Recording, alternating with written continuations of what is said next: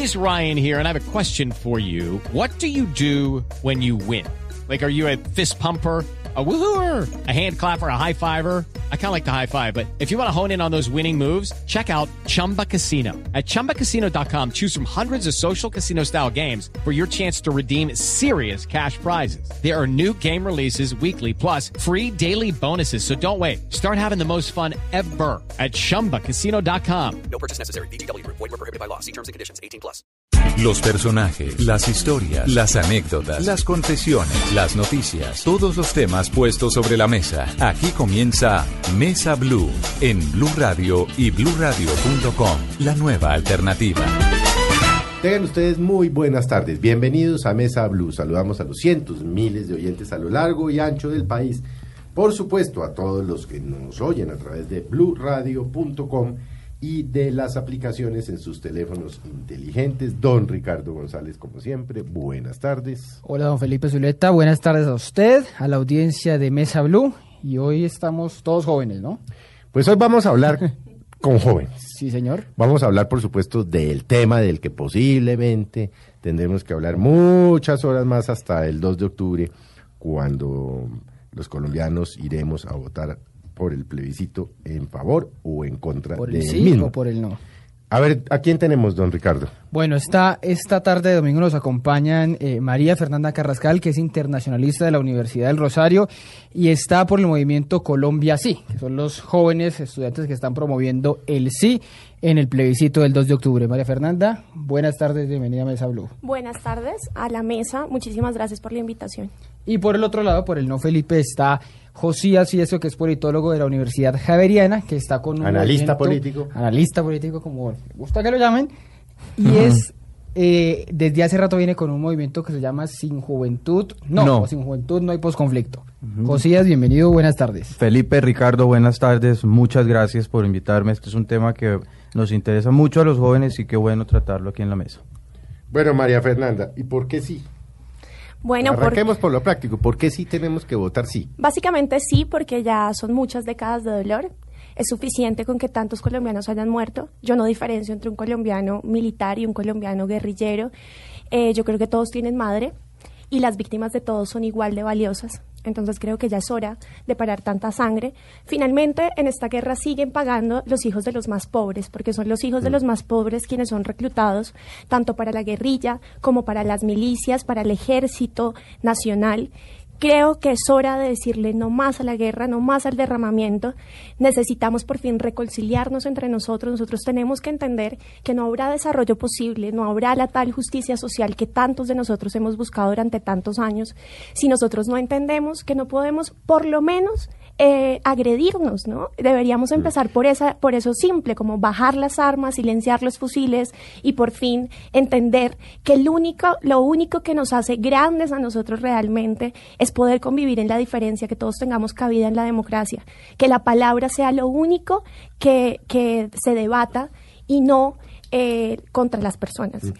Eh, Josías, ¿por qué un muchacho joven de su edad, eh, que no ha tenido, no ha vivido un solo día de paz, como no lo hemos vivido los colombianos en cincuenta y tantos años, ¿por qué oponerse? ¿Por qué oponerse al, al- al- plebiscito? Pues al, al acuerdo, al tratado y por supuesto a votar el no en el plebiscito. Porque los acuerdos entre el gobierno y las FARC son acuerdos sobre lo que ellos consideraron relevantes. Consideraron relevantes eh, tener un absoluto silencio sobre las rutas del narcotráfico, no decir nada alrededor de los 6.000 jóvenes que hay en las filas del- de, de- de la- de las FARC. eh, y esto sin duda es el camino libre para que lleguen a las bandas criminales, para que lleguen a otros grupos como el ELN y por supuesto con la misma fuente de financiación.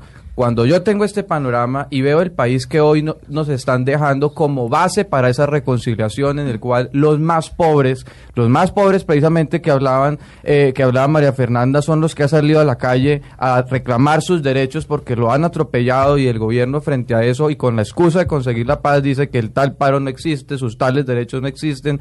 Es muy preocupante y frente a esas realidades, realidades, no prosas de, de- eh, transcritas en, en los acuerdos, porque uno por lo menos ve que en el punto de la financiación, que son los recursos del narcotráfico, uno ve que van a apostarle por la rea- por la, eh, eh, man- la manualmente quitar los cultivos ilícitos. La realidad nos muestra todo lo contrario, que ha aumentado en un 30% los cultivos ilícitos en Colombia. Todo esto para decirte que los colombianos y los jóvenes que optamos por votar no es porque vemos un país que no reconcilia a Colombia, sino que por el contrario nos da la continuidad como generación en un momento de violencia para el país. Josías, pero, Pero, no es Josías. algo... Qué pena. José, no, antes de, de María Fernanda, ¿no es, ¿no es preferible, eh, con las eh, salvedades, con lo que se ha hablado de que sea una paz imperfecta, hacer todo lo que está en el acuerdo y no seguirnos matando? Porque de 2010 había 350 muertos por el, por el conflicto solo con las guerrillas y hoy ya ha venido bajando a 120. Muy bien, ha, ha reducido considerablemente último año. hasta llegar a cero, como eh, anunciaron la- hace unas semanas cuando inició el cese bilateral.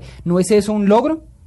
Pues yo creo que los que han logrado más son las FARC y los otros grupos, a los que esos 6.000 jóvenes que ya han dicho las FARC que no van a entregar eh, antes de que los... Estamos FARC hablando de a- víctimas que no van a mortales. entre- un que no van a entregar, ya pasaron a grupos como el ELN, ahí la pregunta es, ¿qué diferencia tiene que muera un colombiano a manos de las FARC y que muera un colombiano a manos de las BACRIN o del ELN? ¿Cómo Entonces hay que así, ser Josías? responsables porque es que esto no es cambiarse de uniforme, seguir con la misma financiación y los jóvenes que tanto pedimos que se refirieran al tema de los seis mil jóvenes, al tema de las rutas del narcotráfico, solamente pensaron en los jóvenes, es para refrendar. Vea, necesitamos refrendar esto, A esto fue mí lo que consideramos me relevante. Por favor, los jóvenes voten por esto, que son lo que nos interesa a nosotros. Josías- Oiga, no dijeron nada, no, que voten, lo importante Josías, es votar. parece- Hasta, hasta A propusieron ¿tu que mantra? votaran hasta que votaran los menores de edad. Eso es Josías, tu mantra me parece muy interesante, ¿no? Todo el tiempo los seis mil jóvenes. Eso me recuerda Es la a, un de obra. expresidente No, y, la a, y su la línea guerra. uribista, la línea uribista No, que no tiene como unos mantras porque es que específicos 6.000 donde todos le responden así, ¿no? uribistas o no uribistas. Espere, Entonces, estamos hablando- aquí a su amiga. Estamos hablando claramente, y sí, y sí somos, para que vea que sí, en la en diferencia. varios foros y en varias... eh, sí. Pero entonces, eh, a mí me parece muy particular cómo responden absolutamente todo con el mismo mantra, los seis mil jóvenes, que no nos los devuelven, Pues y los es un seis mil tema jóvenes. mío, un Claro que es importante. No lo ha dicho nadie Bueno, más. no, por eso estoy hablando de tus mantras, ¿no? Que digo que es muy similar a los mantras que utilizan otros para desviar la atención y no responder lo que se les pregunta. Mm. Entonces, acá estamos hablando de cuál es la conveniencia de que no muera un solo colombiano más, por lo menos a manos de la guerrilla más antigua que tiene el continente. Con un uniforme. Entonces, Si no tenemos, pues después, ahí, a eso vamos, tú mismo estás respondiendo, con un uniforme, no con otro. Si silenciamos los 7000 eh, 7000 fusiles que ya se de las FARC, para el ELN. si silenciamos los Algunos 7000 seguramente se pasarán. La mayoría Seguramente. No del creo. 80%. pero si silenciamos la mayoría de los fusiles de las FARC, no le estamos haciendo un gran, eh, digamos, beneficio, no le estamos dando eh, una gran em, satisfacción, por decirlo así, al país y a tantas madres que no tendrán que ver más a sus hijos combatiendo a esa guerrilla y muriendo por eso. Esa es finalmente, eh, digamos, como el, el beneficio de acabar esa guerra con las FARC. Bueno, ¿y Yo usted creo qué que los opina de los acuerdos, frentes que ya dijeron yo creo que no? los acuerdos, eh, Josías, yo creo que los acuerdos definitivamente, así como bien lo decía acá Ricardo, no hay un acuerdo perfecto. Esta no va a ser una paz perfecta claramente. Un acuerdo lo que quiere decir es que las FARC y el, y el, el gobierno nacional se sentaron en igualdad de condiciones. ¿Por qué? Porque ninguno perdió. Ver- ¿Verdad? Ninguno ganó, perdón. No Y porque capaces. la legalidad no, fue capaces. superior a la ilegalidad, Nosotros sino no que fuimos- estaban a la par. nos- eso deja, mismo. deja en evidencia, ¿no? Por eso la mismo, hay un ilegalidad a la par de la reconocimiento- legalidad. Pero es que no un- fuimos capaces de derrotarlos no fuimos capaces de derrotarlos. no fuimos capaces. Y ellos tampoco fueron capaces. Entonces, hay algo hay que claro aceptarlo. Si estamos sentados y hay un reconocimiento tanto de las FARC del gobierno nacional como del gobierno nacional de las FARC, quiere decir que no hubo un vencedor de esta guerra. Y cuando hay una negociación, hay, gen- hay, uno, hay una parte que debe ceder y hay otra parte que también debe ceder. Y es evidente que si nosotros comparamos cuáles eran las pretensiones iniciales de cada una de las partes, quien más ha cedido ha sido las FARC frente a sus, eh, digamos, frente a sus ¿Qué hace- posiciones Lo de los iniciales. jóvenes, mire, lo de los jóvenes en la guerrilla que ya dijeron los que no. Ahí quién se dio, se dio la legalidad. Los derechos de los niños prevalecen eh, frente a los derechos de los demás, pero aquí Mira, también se lo Josías, que yo pasaron sea por la joven faja. no significa lo que hay claro es que mi discurso tenga que tornarse solamente frente a los jóvenes. Y si hablamos en general de un acuerdo que tiene cinco puntos y un sexto si quisiéramos hablar de la implementación, el acuerdo en definitiva pone en ventaja al gobierno nacional y al Estado colombiano. Jamás. Pero, María Fernanda, jamás. usted, usted hablaba de mantras, llamaba lo que dice Josías mantras, lo de los 6.000 eh, jóvenes dentro, dentro de las FARC, no sé si sean seis mil, no saben si sean más o menos. Tampoco pero, tengo la ¿qué va a pasar con ellos? Gana, gana el sí, gana el sí como están las encuestas. ¿Y de qué hoy. forma gana? ¿Qué puede pasar con ellos? Ellos van a tener un sustento en un tiempo determinado porque así está establecido Sí, en, el, está en el acuerdo, Hasta los que tengan un 620 mil trabajo. hasta que tengan un trabajo por dos años. Pero después de esos dos años que ellos no vienen a engrosar las filas de la delincuencia común, no, No. quedó posible, claro. es No, como tú hay dices, es posibilidad, fe. pero ¿qué es lo que nosotros tenemos que hacer?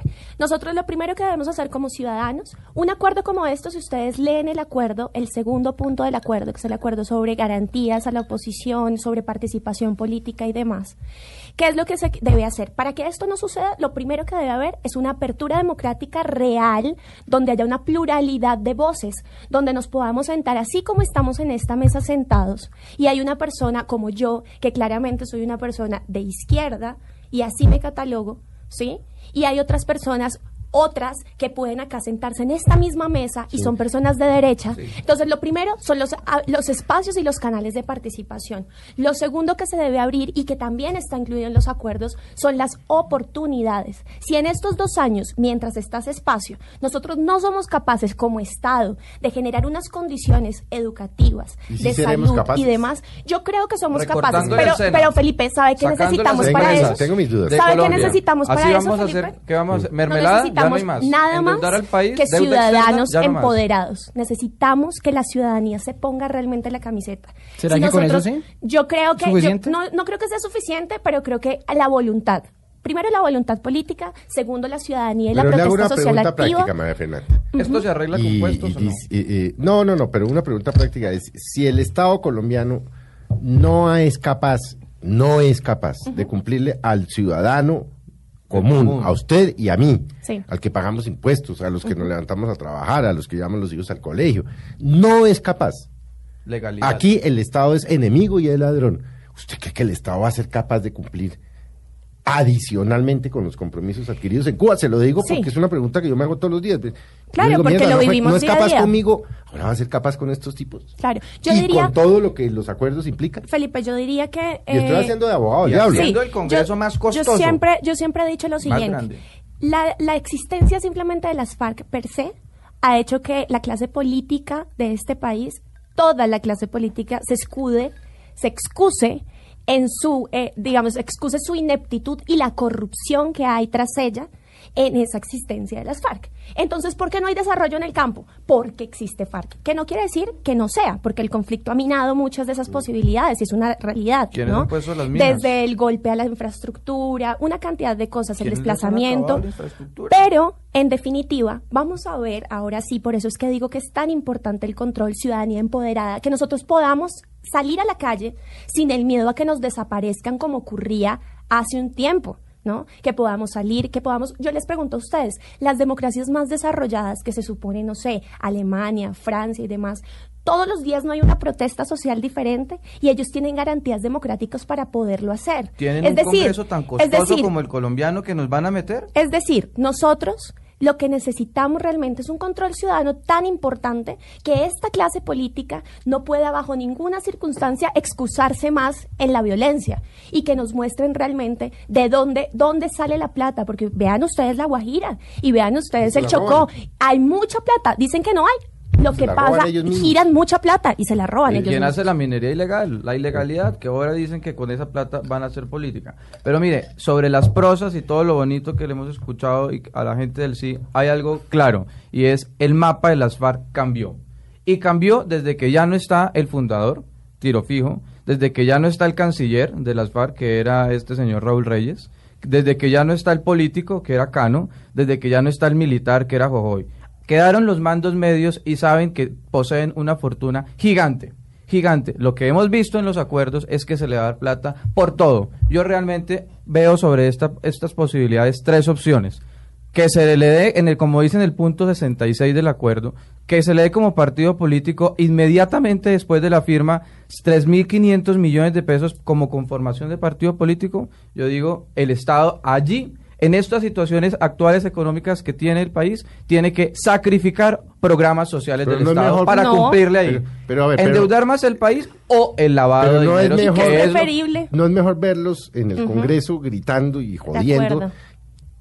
Que padecerlos como los hemos padecido. De acuerdo. Pero Y es que, que cuesta lo más. en la práctica, Y ¿no? que Es- cuesta más en económicamente práctica, y ¿no? en Pero vidas. En la práctica también te Y en quiero decir, en la práctica, los que hacen el combate en la práctica de las FARC, más de uno ya dijo que no iba a dejar las armas. Entonces, un ala va a estar en el Congreso Sí, y ¿cuáles? y ¿Cuáles? Porque siguen- yo no los he escuchado en estos Ah no, días. ah, no, eh, ah, no, en estos días no, Cuéntanos. porque es que los medios de pronto no lo han hecho, pero ya los colombianos Y sabemos ustedes de sí, que... porque es que Sí, quisiéramos claro, saber si ustedes tienen- ya sabemos si hubo ustedes un frente, tienen- hubo un que, frente que que varias que no gente dijo que no. Mire, Pero eso cuando- fue hace mucho y tiempo y después lo aclararon.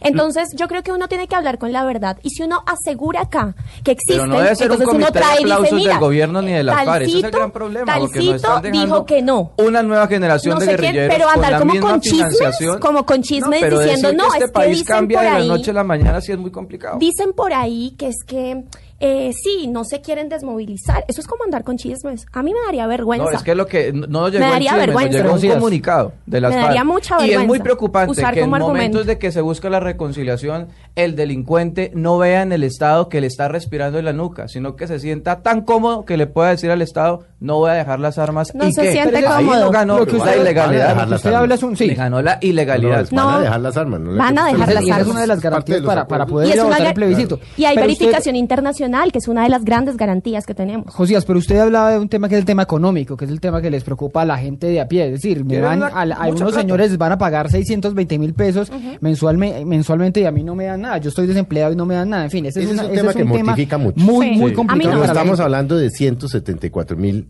180 mil millones de pesos, sí. de pesos. para- eso, para- eso comparado con el costo de la guerra, que en Sí, 10 no años es fue de nada. 194 billones. Josías, no es ya nada. está Pues es un chiste. que ¿Hasta de dónde? los Pero ¿hasta 28 dónde la billones, legalidad, los Ricardo? 28 billones de pesos que Tiene se que invierten en subsidiar la defensa, ilegalidad. ¿Y ya por se van a no? reducir en un para que billón se- de pesos para, para, por la para darles la bienvenida, porque no, yo sí haría el sacrificio, les digo. Es decir, porque todos al final estamos poniendo ahí, evidentemente. Los ¿Quién que estamos en la legal, nosotros. lo pagamos nosotros. Con el IVA Y le digo al una cosa, 19%, Josías. Vea que lo que pasa en que países como Canadá, al día después del Eh, que- plebiscito. que- que Josías. curiosamente no le han dicho al país que este plebiscito seguido la semana siguiente va a traer la reforma tributaria, donde se va a aumentar, Claro, entre otras cosas, poner- el 19%. Pero del Yo prefiero poner para la paz que gente- poner para la y- guerra, y le más cuento. de- y más de una gente, y más de una gente dice hasta dónde yo tengo que subsidiar, que trabajo todos los días, que mantengo como madre cabeza de familia, es el subsidiar una individualismo gente que a nosotros solamente, en este que país- solamente mató y tiene mucha plata por los dineros del narcotráfico. Ahí hay una preocupación gigante del ciudadano honrado de Colombia. Pero Ricardo. Fernández, eso no es cierto que hay unos ciudadanos que dicen que se van, no sé si se van a sublevar o van a mortificarse o va, o va a pasar algo con ellos, con los que dicen yo no encuentro empleo, yo Sí. no encuentro nada y a mí el Estado a mí no me ha dado nunca nada en la vida. Yo creo- Ahora yo me tengo que ir a las armas, yo me tengo que ir a la guerra para que me pongan cuidado.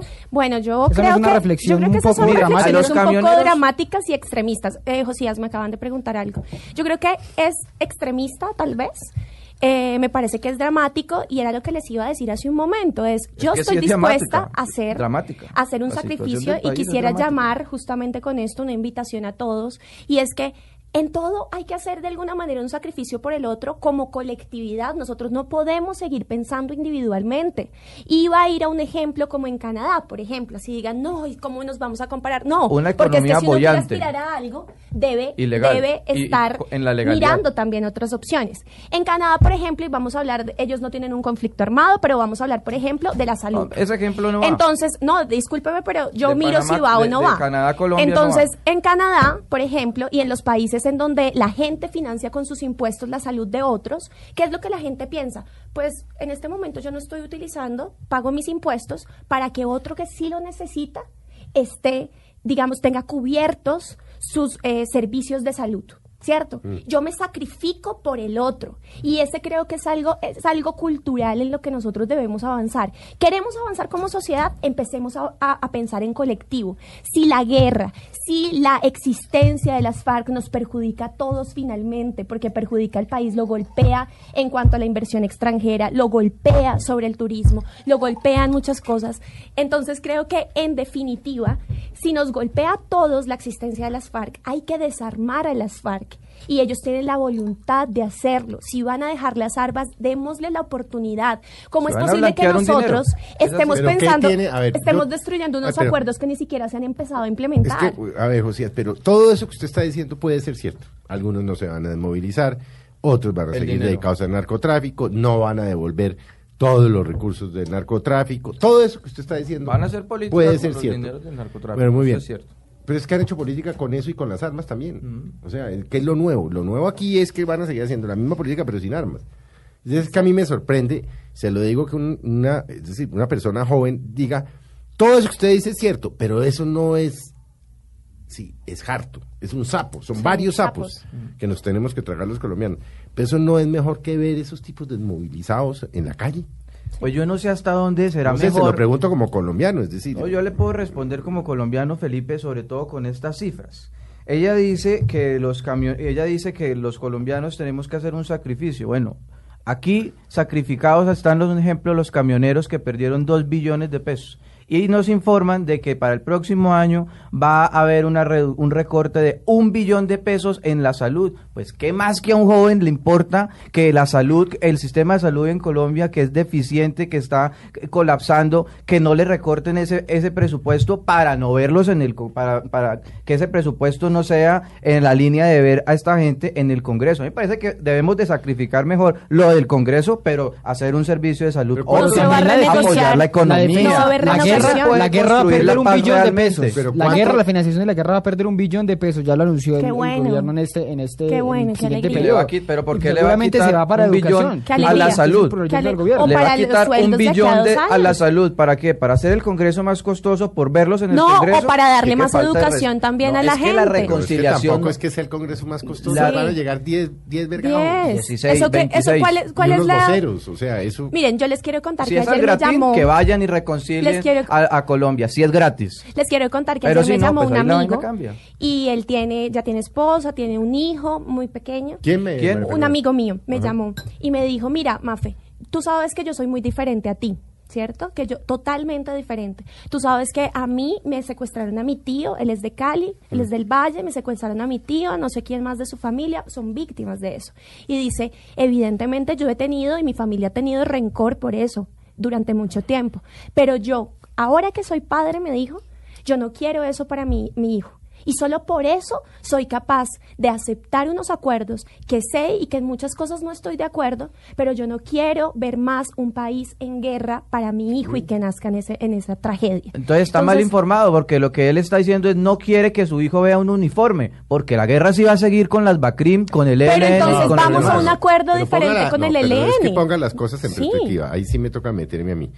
Este, sin lugar a dudas, es el grupo guerrillero mezclemos. más importante y más, Más fuerte. grande. Del Estuvo co- continente. Pero tuvo acorralado a Colombia hasta que llegó el señor Uribe. Sí. A mí no me gusta el señor Uribe y usted lo sabe. Ajá, Pero, pero a cada señor, cada honor. Esos tipos estuvieron a puertas de 17 llegar mil al había, poder. había 17 mil Bueno, uniformados. Pero- y no estoy agradecido con eso. Ahora, vamos, ¿qué va a pasar? Ahora Los se van a desmovilizar agradecidos con 7 eso. mil que están armados y 8 mil o 9 mil milicianos. Milicianos. Estamos hablando de 15 mil o 16 sinvergüenzas, pícaros, criminales, llámenlos como usted quiera, pero se van a desmovilizar. y tienen la voluntad. Otra cosa es lo que pasa con el ELN y De los que lleguen ahí y otra cosa son las BACRIM. No mezclemos. Es decir, las BACRIM es un tema de policía, es un tema de orden público, es un tema de seguridad. Que De ver- narcotráfico. Claro, Tráfico, no le quepa la menor duda. sí. Pero es que es mejor tener a unas fuerzas militares y de policía combatiendo cuatro mil vergajos del ELN y las BACRIM Que el ejército y no combatiendo. todo el ejército combatiendo a estos tipos. Y Además que- yo. ¿Y Además, quién le Felipe, dijo a usted que, ¿y además quién que- le dijo a usted que son cuatro mil? Que no, no Pero se Pero han nos estás la dando la razón entonces, claro nos sí, estás la dando la razón. ilegal. Además Sí, necesitamos... han crecido más Yo les las- pregunto la- una la- cosa. las BACRIM los en estos momentos. ¿Cuáles son las razones de ser La de verdad los que es un tema de, or- de seguridad, de orden público. Eso es un tema de policía. Total, sí. Eso es como los, eso es como los que venden drogas en el Bronx.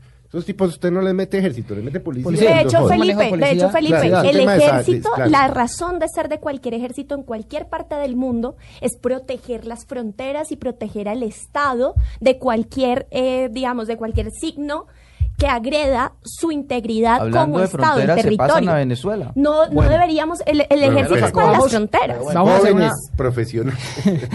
Sí, vamos, vamos a hacer un Y corte, yo ya Ricardo. vengo para contarle, ya que María Fernanda está contando una historia, yo también le cuento nuestra historia, a ver qué reflexionamos de eso, porque Perfecto. vienen muchas historias con esto de, de, Es que yo de creo la que no base. Yo tengo mi colombiano- historia personal No también. hay colombiano que directo o indirectamente no, No de- Yo quiero hablarles de eso en, en un Pues momento. ya, Hablamos ya ahora. regresamos en Mesa Blue, eh, en esta tarde de domingo hablando con los jóvenes del sí y el no en el plebiscito por la paz. Ya regresamos con María Fernanda Carrascal y Josías Fiesco en Mesa Blue.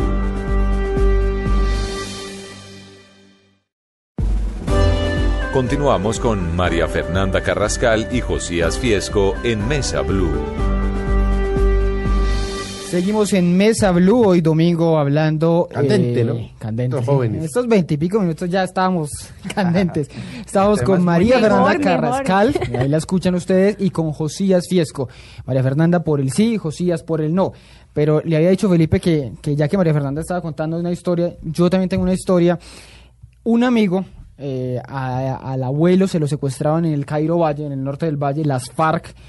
Eh, el abuelo, eh, por el abuelo pagaron el rescate. Eh, el señor eh, estuvo seis meses, estuvieron seis meses esperando después del rescate de que apareciera, otros ocho meses hasta que las FARC les dijeron, no, el señor está muerto y no lo vamos a entregar. El señor está, llegó muerto, eh, nunca supieron la verdad qué pasó con él, en fin. Y lo que me dice hoy mi amigo, viendo a estos señores hablando todos los días con una rabia, con un odio entendible quizá, es que él quisiera salir a armarse y buscar a estos tipos y, y cobrar lo que, lo que ha pasado. Cobrar lo que, por lo que ha pasado. No puede llegar a pasar eso, María Fernanda, que, que nos quedemos en un círculo vicioso, en una guerra eterna y que muchos de los que están, eh, mi mi amigo es un ejemplo, pero hay muchos, eh, quizá eh, no es por estigmatizar, pero no sé si eh, ganaderos, empresarios, víctimas eh, del común que digan yo me voy a ir a vengar, yo voy a ir a cobrar y no voy a permitir que estos señores lleguen a, tan campantes de hacer política o tan impunemente a, la, reintegración? Yo creo, eh, Ricardo, que en definitiva, yo creo que, miren, lo que pasó con las otras desmovilizaciones que dieron apertura de alguna manera al genocidio de la UP y demás, la historia que nos antecede, donde han asesinado a cada, a cada eh, persona que se ha querido desmovilizar de las guerrillas, es que la sociedad no los ha acompañado, no los hemos rodeado. Nosotros no hemos salido a defender a esas personas salimos a de deber. alguna manera. No es que le salgamos a deber, es que cuando uno tiene voluntad y quiere inte- reintegrarse a la democracia, a la sociedad, nosotros de alguna manera también debemos recibirlos. Yo creo que el gran reto que tenemos como sociedad ahora no es que ellos estén preparados para integrarse, porque de alguna manera estas zonas veredales que va a haber, estos puntos donde ellos van a hacer todo ese Que proceso, son estratégicamente que van a hacer ese proceso, eh, van a ayudarles mucho, pero ¿cómo los vamos a recibir nosotros acá? Para que estas personas que tienen esos deseos de venganza, para esas personas que están dolidas, porque evidentemente sufrieron con eso, eh, por las acciones de estos grupos, yo creo que nosotros como sociedad también debemos rodearlas, no solamente rodear al desmovilizado, sino rodear a esas personas que tienen esos dolores. Debemos hacer mucha pedagogía, abrir unos espacios de diálogo muy grandes, debemos hacer unos ejercicios de reconciliación, de de- de sanación, de sanación, de diálogo muy importantes. Yo, María esto- Fernanda, usted hablaba de la voluntad y me parece ahí que sí tenemos que insistir los colombianos frente a la realidad que vemos de la voluntad de las FARC. Mire, ya dijeron, los niños no los vamos a entregar antes del plebiscito. Y el tema de los niños es algo que se respeta aquí en Cafarnaún. Los derechos de los niños prevalecen sobre los derechos de los demás. La extorsión es- está continuando en muchas regiones del país. Los cultivos ilícitos aumentaron en un 30%. No me digan que la voluntad es, es sembrar los cultivos ilícitos para después arrancarlos men- me- eh, manualmente. No hay que que se ser tan los ingenuos. compromisos. No hay que ser Exacto. ingenuos. No, porque es que si hay una voluntad, por lo menos no hubieran aumentado Ya han los hecho muchas cultivos, cosas sino de poco a voluntad. poco a verlos. Pero No, a ellos no son los estábamos en únicos. que nada estaba acordado hasta que todo Exacto. estuviera acordado. Ahora Exacto. está en la empieza en la práctica todo eso. Y ya y han hecho entonces, ¿qué cosas, está han hecho acordado? Que no van a entregar los niños antes del plebiscito. Los jóvenes, los colombianos nos están pidiendo que Josías, demos el sí tampoco para que aún habiendo jóvenes que un grupo armados en las FARC, por favor. Josías, no esperemos que un grupo ilegal Díganle a la empiece ONU, sin garantías pero también. díganle entonces a la a ONU, allá cuando vayan a firmar a la ONU, díganle, no, qui- no desarmamos los niños que nos comprometimos en cu- hace cinco y seis meses, no, no le quitamos las armas, no el entregamos, pero aquí se estamos haciendo la paz. ¿Cuál es, su Qué apuesta, ironía. ¿Cuál es su apuesta acá? Porque digamos, si, si gana el sí, sabemos qué va a pasar, que es eso que está acordado ahí, pues Se en parece, se que empezará a empezar. implementar con unas... Con verificación eh, internacional. Sí, pero también con unos eh, vacíos, puede que muchas cosas que estén ahí no se cumplan, que queden en letra muerta, en fin. Pero ¿qué pasa si gana el no? ¿Cuál es la apuesta eh, suya o de los que usted está apoyando? ¿Qué pasa si gana el no? ¿Cuál Mire, es la alternativa? si gana el no- ¿Qué- vamos a renegociar esto con qué, con qué condiciones? ¿Qué va a pasar si gana el no? Porque estos señores, la otra opción es que es- vuelvan al, al monte. No, pero le voy a resumir. Si gana el no, el- la clase política que hoy está detrás del sí tendría una lección gigante de los ciudadanos. Y ahí voy a repetir una frase y es los grandes cambios en el mundo no es cuando las maquinarias se imponen sobre los ciudadanos, sino cuando los ciudadanos derrotan las maquinarias. De, decir no es lo que seguramente va a incomodar a la clase política, pero decir no es lo que va a hacer prevalecer la legalidad sobre la ilegalidad. Cuando ustedes, es- cuando la gente que defiende que se la sentó no la pudimos. ilegalidad con la legal, con la legalidad, hablar de tú a tú, ahí no ganó la Constitución. Obviamente, ahí no ganaron los derechos de los niños. Ahí ganó Nadie fueron ganó. los explotadores de Nadie los niños ganó. que siguieron No ahí. Es que nadie ganó. Y cuando uno no es capaz estaba- de algo, todo lo que estaba hace es que se negocia. para derrotarlos y mostrar el imperio de la ley. A mí Juan me Manuel gustaría Santos contarles algo. prefirió lo contrario. Muy respetable, pero muy responsable.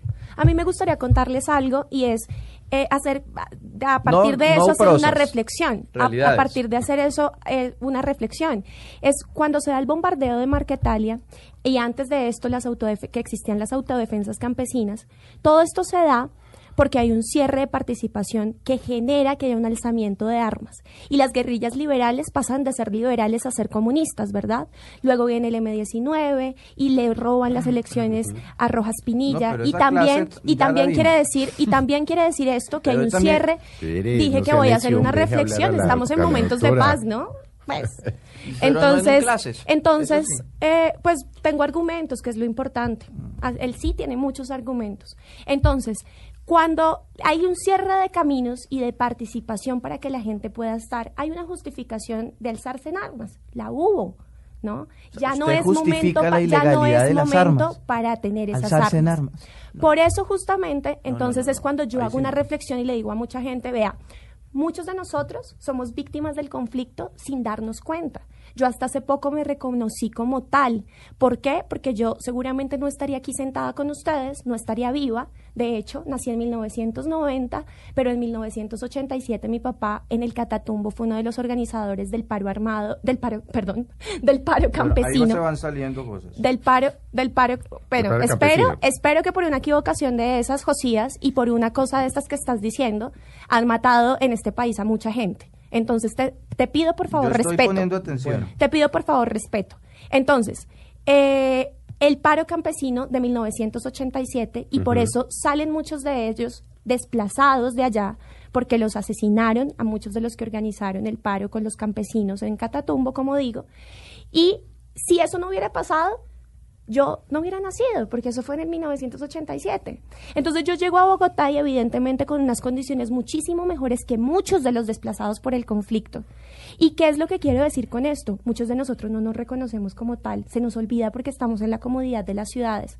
Por eso el sí tiene mayor, mayores probabilidades afuera de las capitales que dentro de ellas. Se nos olvida que el conflicto no solamente deja desplazados porque le pusieron el fusil a alguien en la cabeza, por un lado, o también porque la falta de oportunidades en el campo no les ha dado justamente, valga la redundancia, la oportunidad de surgir y de estar bien con sus familias. Entonces yo creo que nosotros deberíamos empezar a hacernos ese análisis real. De pronto nuestro bisabuelo, nuestro tatarabuelo llegó hace muchos años en Bogotá, por ejemplo. La mayoría de los que estamos acá no somos realmente, o sea, no tenemos un origen real en esta capital.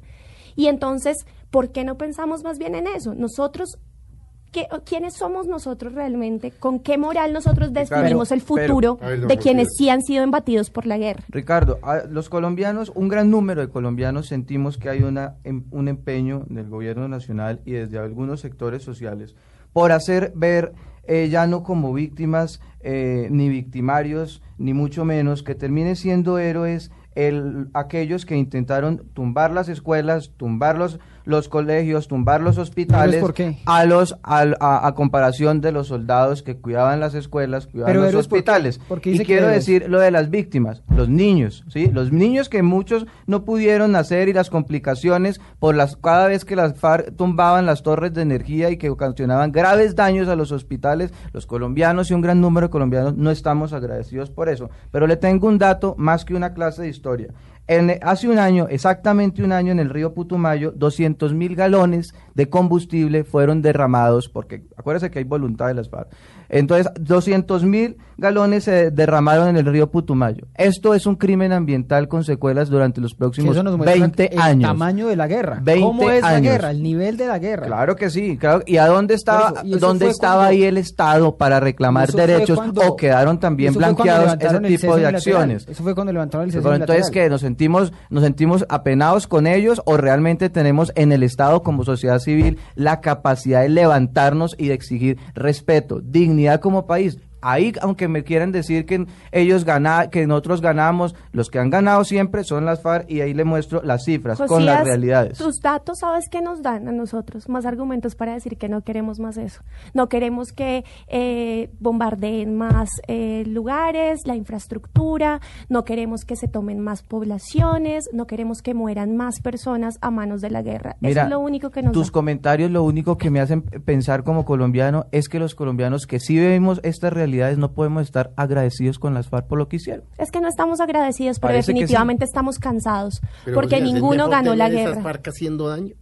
Es que yo no, yo No, no comprendo, yo Es que, no, pero es que es mejor tener esas Es FARC decir, que le no hablen de tú a tú al gobierno y decir, ¿Qué no, no, no, no doy las rutas, no doy los jóvenes y tal. ¿Qué hacemos ¿Qué con los hacemos? tipos? ¿Qué hacemos con ellos? La pregunta. No fuimos capaces Digamos, del 54. Si gana el no. Sí, Si gano, gana- el no. Ha- Hagamos el ejercicio. Sí. Gana el no. ¿Qué hacemos con los vergajos? ¿Dónde metemos esa gente? ¿Qué hacemos con Es ellos? una hipotético. posibilidad porque, digamos, los del no. Esa es la, esa es la campaña que tienen que por hacer. los ahora. delitos, por los delitos que la comunidad internacional los solicita en extradición, cumplir la extradición. ¿Sí? Ese es uno de los primeros pasos que tendríamos que ¿De cumplir. extradición por qué? ¿Por narcotráfico? Sí, claro. Mientras ¿Le como los ya- a paramilitares... usted también le parece un delito conexo? Te voy a decir una cosa. No, mientras los paramilitares no han pagado por sus víctimas y están en Estados Unidos de alguna manera Unidos solamente pagando, pagando, por pagando. eso, por narcotráfico. Y las víctimas y las madres que están llorando a sus hijos... ¿Ah? No, Dime. sí, pero volvemos a lo mismo. ¿Qué hacemos? Bueno, sí, extradita a unos tipos por narcotráfico. ¿Y qué hace con el resto? No, pero ¿qué hacemos si no los cogimos nunca? No fuimos O sea, capaces. No los cogimos. No ¿Qué hacemos con el resto? ¿Qué hacemos con las FARC? A las FARC. ¿Volvemos a qué? ¿A el lo que imperio de estábamos la, hasta el hace- imperio de la ley. El imperio de la ley. Ustedes no tienen no fue capaz de soluciones. derrotarlos. ¿Cómo Ustedes que no tienen soluciones. Juan Manuel Santos se decidió en la mitad del camino cuando fue elegido para derrotarlos, para darle el, el último, el último, ¿Para darles el en la último jeta, golpe, marica? el último, no, no, no, no, el último golpe. Juan Manuel Santos dijo no, esto lo definimos en playa, brisa y mar y así lo hizo.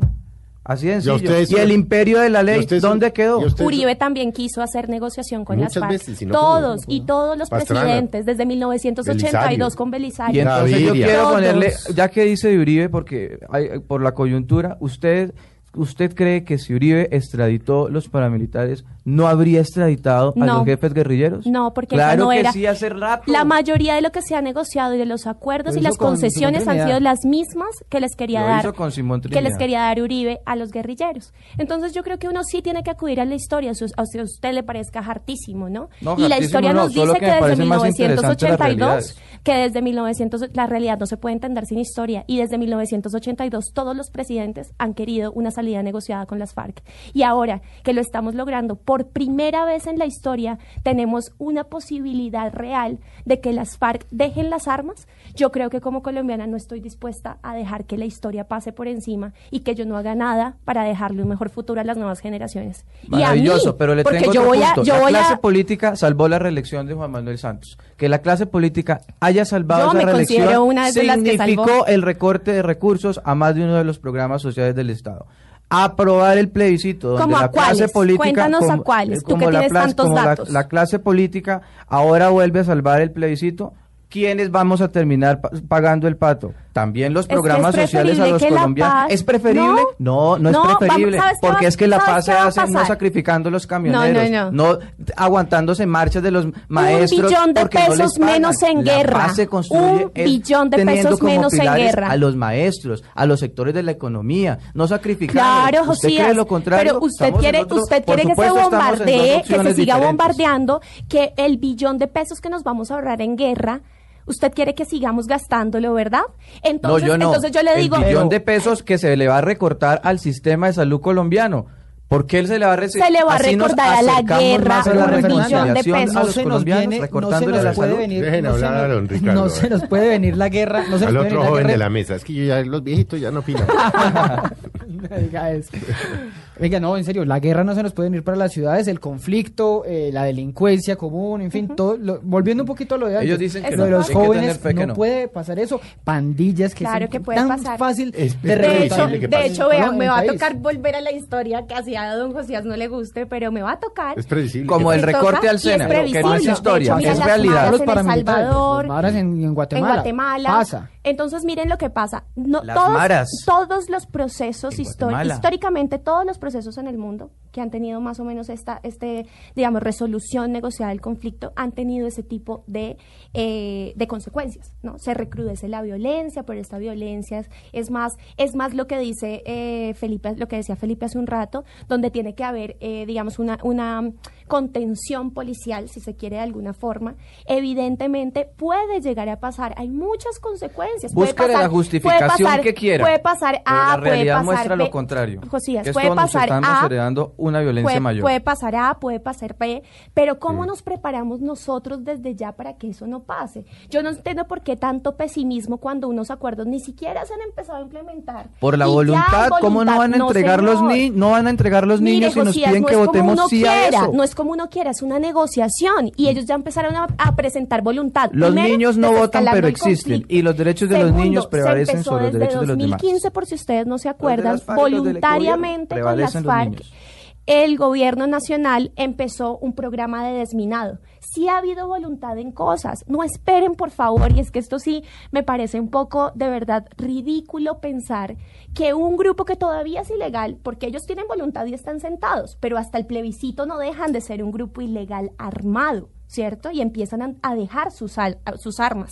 Entonces, no esperemos tampoco que ellos vengan acá sin garantías y entreguen todo, pues. Entonces las garantías son los niños. real. Entonces las garantías No. son los niños. No, Por pero eso no no lo entregan. no seamos ilógicos. Pero ellos van a dejar ¿Qué de ser eso? una organización. La voluntad las empieza FARC por y yo decir, dejo de ser los niños FARC. Yo afuera de la guerra. un ciudadano Que que, ya lo estoy dijeron y no lo O por lo menos país no que está sabemos si dejen de ser FARC como grupo No, no, de político, pero yo, llego como ciudadano reintegrado después de ir a zonas de verificación, todo el rollo, y yo ya soy un ciudadano que me tengo que venir a guerrear como lo Como decíamos ahorita, que se levanta todos los días, que tiene que vivir la, el país, y dice, yo no encontré, después de dos años, no encontré dónde trabajar, no Pues encontré delinque. dónde hacer nada, pues se va y No, yo roba. creo que Y sí. es lo que Por saben. eso es que les decía que los esfuerzos tienen que ser muy grandes con la población para que los, en- los recoja. ¿Por qué? Mm. En dos años, mientras les dan, les pueden dar el subsidio y demás, hay que hacer un trabajo enorme para que la gente diga, oiga, venga, venga, yo lo contrato, porque ese es el reto.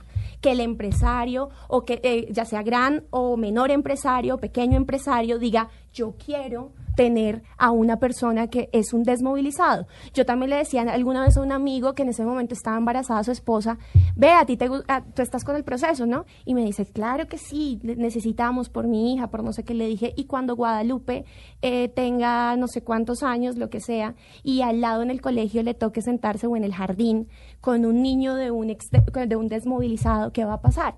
Y se quedó pensándolo.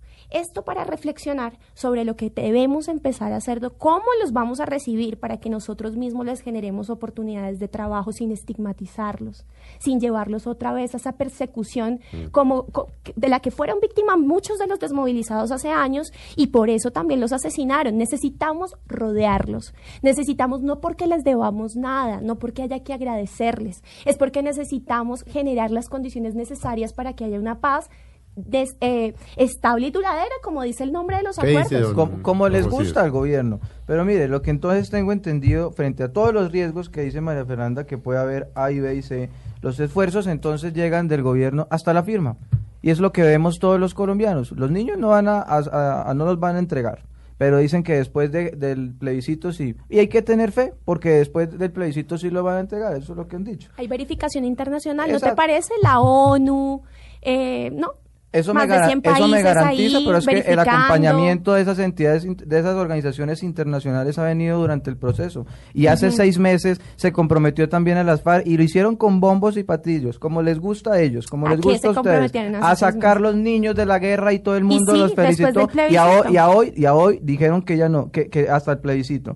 Pero tenemos que tener fe, aun cuando ya lo incumplieron. Pero no han uno- incumplido uno dice- muchas otras cosas. Un segundo. Uno dice, uno dice lo sí. responsable, No, que las FARC. que atendamos en las empresas a los desmovilizados, Felipe. ¿Dónde está el incentivo? vaina, sí, ¿Dónde está el incentivo del gobierno para que un empresario lo haga? en este proceso Hay un incentivo, no, en el plebiscito, no hay un no incentivo, devuelvo no hace interesante ni las momento. Ni las armas, claramente. Yo Y no me vuelvo al monte. Porque los niños y, las hago. armas son la garantía. Y hago Ah, más guerra pues. pero contra el Estado. es que son criminales. Son criminales, son Es que no ilegales. estamos hablando de Sor Teresa de Calcuta y las hermanitas de la caridad. pero entonces para los criminales Claro. y para ellos que ellos les tenemos que nos piden que le Y- y todavía están fuera de criminales la y ley. para ellos que nos están pidiendo un sí tampoco. tenemos que ponerle fe que lo van a cumplir cuando ya incumplieron Porque y ya a los criminales hay que decirles sí cuando de por medio la garantía de ellos son los derechos de los niños los niños y las armas eso nunca va a ser igual En así ese a orden de muchos ideas- los pongan en el mismo nivel En ese no va a orden de igual. ideas, Josías, ellos también tienen que tener fe. ¿Qué le hacemos? Cuando uno se, se sienta a negociar, uno tiene que tener fe en el otro, en que la voluntad que está poniendo y a lo que se está comprometiendo va a ser así. Porque si entonces uno no tiene fe, pues entonces mejor no negocia. Ellos y mejor no están se da en el Estado Exacto, colombiano, ¿no? También y están, están confiando. confiando en Juan Manuel Y están, y ojo Eso sí es Felipe. Es Felipe, que Felipe Ricardo. Con No, no, una cosa muy Es que importante que la Estado, gente, es que es y el una cosa muy, muy importante que la gente no ha ponderado, es que cuando las FARC, primero viene el reconocimiento, un grupo ilegal se siente, reconoce que existe un Estado colombiano, ¿cierto? Al que no pudo vencer, no pudo derrotar como pretendía.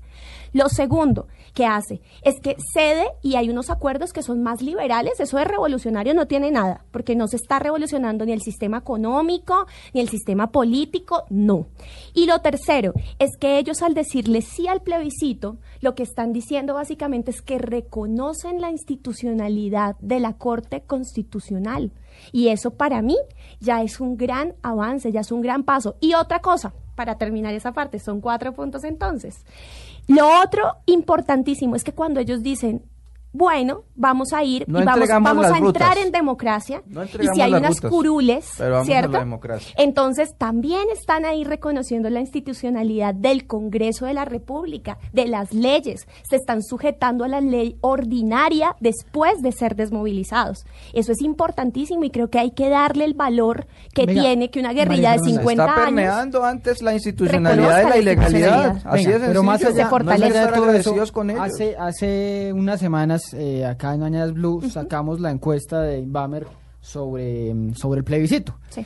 Y la comunidad, la, la, la- el rango de edad que estaba más dudoso con los acuerdos es el de los jóvenes de 18 a 24 años. Iba Y el ascendiendo. gobierno busca un iba ascendiendo, en la calle, iba ¿saben? ascendiendo es muy raro. y cambiaba la tendencia. La, la cifra la tengo acá, 54 con el sí y 45 con el no. O es sea, ¿se donde están más pegados. Es O donde sea, están más pegados. No, no, están ganando todavía el sí, pero es donde más están más pegados. Los, los jóvenes como que los veo uno más apáticos o ¿Por Sí, qué? pero, Es pero donde los están jóvenes... polarizados. Y donde el gobierno busca un, un voto emocional, los puede convencer de una forma No es verdad. con- a Yo través creo de los todo lo comerciales. contrario. Josías, primero, Creo ¿por todo qué lo cree contrario. que, que ahí es donde está, donde está más Y qué triste que ¿por qué gobierno defiendes a nunca los jóvenes? interesado, mire, al gobierno nunca le ha interesado pedagogía, exponer de Sí, una lo ha hecho. Un momento, no, Sí, le, lo ha no le ha interesado que los jóvenes colombianos lo conozcan en detalle. Se están No lo ha- haciendo no muchos encuentros en universidades, Al gobierno colombiano le ha interesado que los jóvenes voten. Que voten los mayores de edad, los menores de edad, lo importante es que voten sobre los acuerdos que ambas partes consideraron relevantes. Sobre las rutas del narcotráfico, los jóvenes y demás, no, se- no les importó, no tomaron posiciones, pero buscan hoy a los jóvenes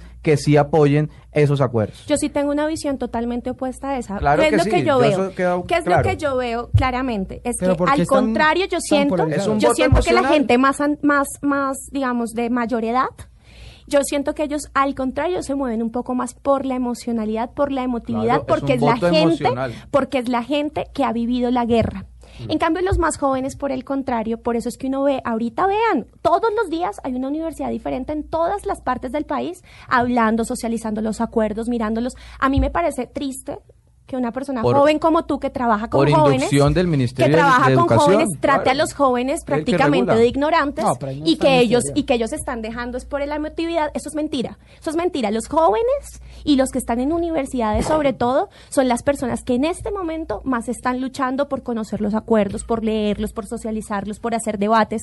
No trates a los jóvenes en cierta medida de ignorantes y de brutos. No, no lo jamás porque yo soy Porque joven. los Antes jóvenes- esa tarea, porque esa los tarea de jóvenes leer los no acuerdos la hemos promovido. Porque los jóvenes nosotros no nos como estamos jóvenes. moviendo ¿Qué por nos está emotividades? dejando una generación de una generación de 60 años que firmaron unos acuerdos entre ellos que nos están dejando. Por eso, Ah, nos están por dejando eso los jóvenes sí los generación estamos leyendo. con la misma financiación. esta generación Eso es nuestra nosotros. fue la, que gestión vivió, esta generación nosotros nuestra fue la como que vivió jóvenes. ocho años de Uribe y esta Sí. generación de nosotros fue la que vio Claro. las la que peores pudo ir a las por las carreteras, las peores claro. la que vio la empresas generación de internacionales nosotros- miraron Ah, hacia la Colombia y que ahora se nosotros. ya tenemos, pisamos Bueno, los veintitantos.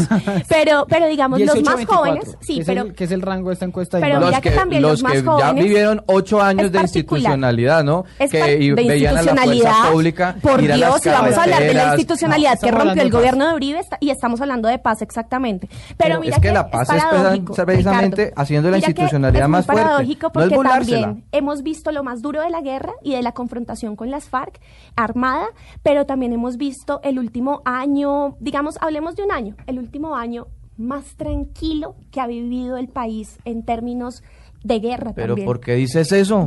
Porque los medios no los han pasado. Porque no se nos olvide que Porque las FARC en Villavicencio rato, están desde- extorsionando, pero los medios no. Desde Pero- el 2015 las FARC empezaron el desescalamiento del conflicto y se ha visto. Pero Josías, ha habido, sí, yo, yo, incluso las, las, las denuncias de extorsión han llegado hasta hace pocos días, incluso antes de- del cese bilateral. Y no sabemos si son reales para ellos tampoco. no cuentan, que no, lo de La Pero Habana es otra en cosa. medio de un Aquí, proceso Pero no hay un cambio que Los es que la, la, la, la guerra, las muertes, los, los homicidios por, por, por el conflicto armado sí han reducido. Y eso es una realidad que el CERAC, que todos lo han dicho. Eso sí es, eso sí es in- inevitable. Bueno, yo porque no lo pasen en los medios de comunicación no creo que no hayan ocurrido. otra- también hay muchos inventos en torno a un proceso como este. Lo tratan de golpear de muchas maneras. Con muchas Nos- mentiras, con yendo. falsedades, con montajes. Nos estamos sí, yendo, nos muchas. estamos yendo, nos estamos yendo. cualquier proceso fuimos. de Bueno, nos vemos mejor. sí. Mafe, Donde como las diciendo- empresas en Colombia, nos fuimos. No, nos fuimos. Bueno. Muchas gracias por el espacio. Bueno. para que voten. No, no, y No, para, ¿para qué vamos a seguir seguramente. Obviamente ¿Qué pues, ya ven la visión de dos jóvenes, dos profesionales, por el sí, por el no, María Fernanda Carrascal, Josías Fiesco. Nos fuimos, don Ricardo. Nos fuimos, don Felipe, a todos ustedes, gracias por estar. Josías, gracias. A decir. Muchas gracias a Tengan ustedes. A votar no. A votar por el sí. Buenas tardes y nos, nos vemos, nos oímos dentro de ocho días en Mesa Blue.